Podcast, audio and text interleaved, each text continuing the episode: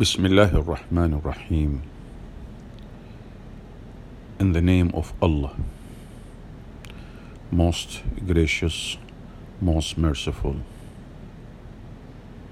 The priceless blessings we never count, by Sheikh Muhammad Al-Ghazali.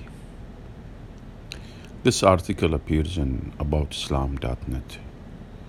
I found it to be worthy of sharing and recording. Let's read it. Is it a small thing that you go out of your home shaking both your hands, walking with steady steps, filling up your chest with early morning breath, and enjoying the sunshine in your eyes? If you are heedless to the healthiness of your body, the integrity of your organs, and the perfection of your faculties, wake up quickly. Wake up quickly. Our priceless blessings. In this life, your capital is not the gold and silver you have. Your true capital is your real wealth. Or your true capital, your real wealth, are the faculties that God has given you, such as intellect, ability, freedom, and the highest of these gifts, good health. Would you sell both your eyes for $1 billion? Dale Carnegie wondered. What would you take for your two legs and your hands? Your hearing? Your children or your family? What would you take for your two legs and your hands, your hearing, your children, or your family? Add up your assets and you will find that you won't sell what you have for all the gold ever amassed. But do we appreciate all this? All of these? No.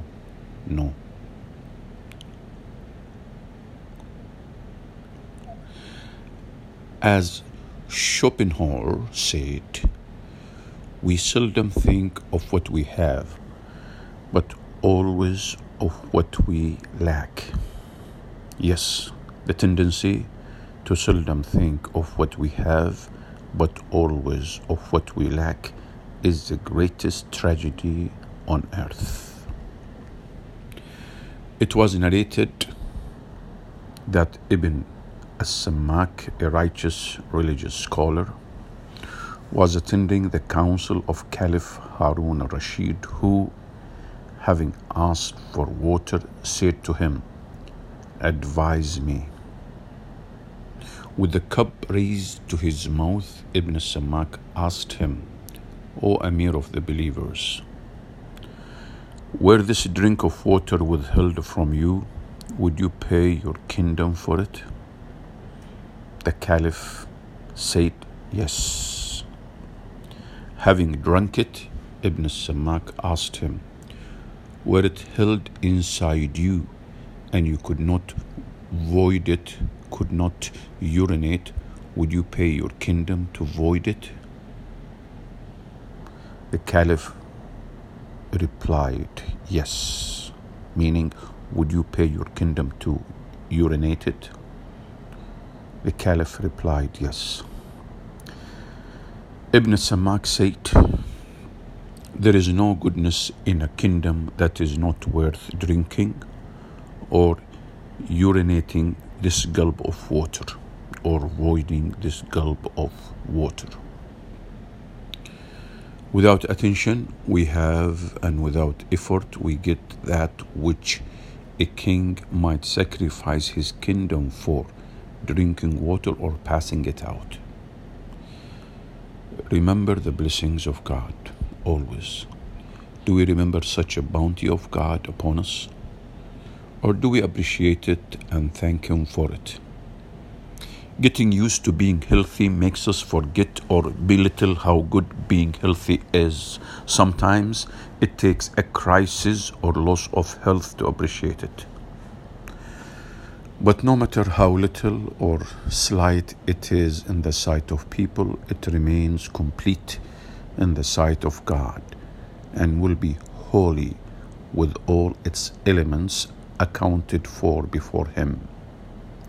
Prophet Muhammad, may peace and a blessing be upon him, said, "By the one in whose hand is my soul, a person will come on the day of resurrection with good deeds which, if placed on a mountain, would weigh it down.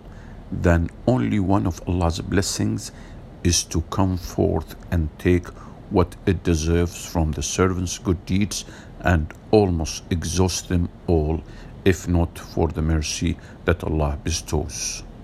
At-Tabarani. Hence, God says in the Quran, "And if you would count the numerous benefits of a blessing of Allah, of the blessings of Allah, never could you be able to count them. Truly, Allah is all forgiving, most merciful," or all merciful. Quran chapter 16, verse 18. All life is a gift for which God deserves thanking for endowing us with soul and sensation, and the whole universe abundantly furnished with supplies and replete with signs pointing to the Creator, exalted be He. How can you disbelieve in God? How can you disbelieve in God who gave you life when you initially had no life? Then He will cause you to die, then He will bring you back to life, and then to Him you will be returned. The Quran says, chapter 2, verse 28. Our senses are our tools for interacting with this universe, exploring it, and learning from it, and should, when flooded by its power, beauty, and immensity all around, shake with gratitude to He who has honored us with this life, Allah. And Allah has brought you forth from the wombs of your mothers, knowing nothing, and given you hearing, sight, and hearts, that you might give thanks to Allah. Quran chapter 16, verse 78. Whenever our sensibilities grow blunt, indifferent, or careless, whenever we no longer value the incessant flow of God's blessings, a good contemplation, after freeing the mind from the dullness of familiarity and inattention, will help awaken the senses. It will help renew the feelings and open up our eyes to the heavens and earth, all this put in our service, which helps the mind better understand Allah's call, God's call to humanity. O mankind, worship your Lord.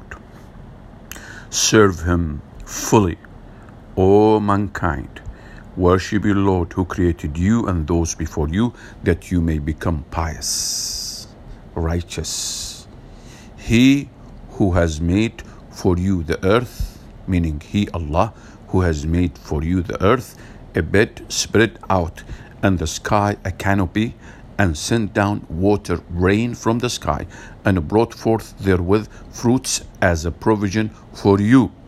So do not set up rivals, equals to Allah, while you know that He has no partner or peer or equal.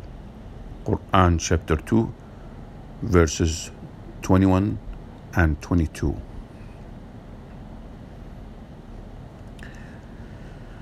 Alhamdulillah, praise be to Allah. This article is a translated excerpt from Sheikh Muhammad Al-Ghazali's book, Renew Your Life.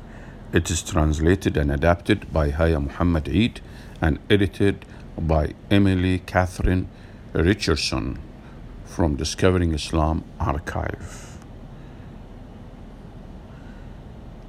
Alhamdulillah, praise be to Allah.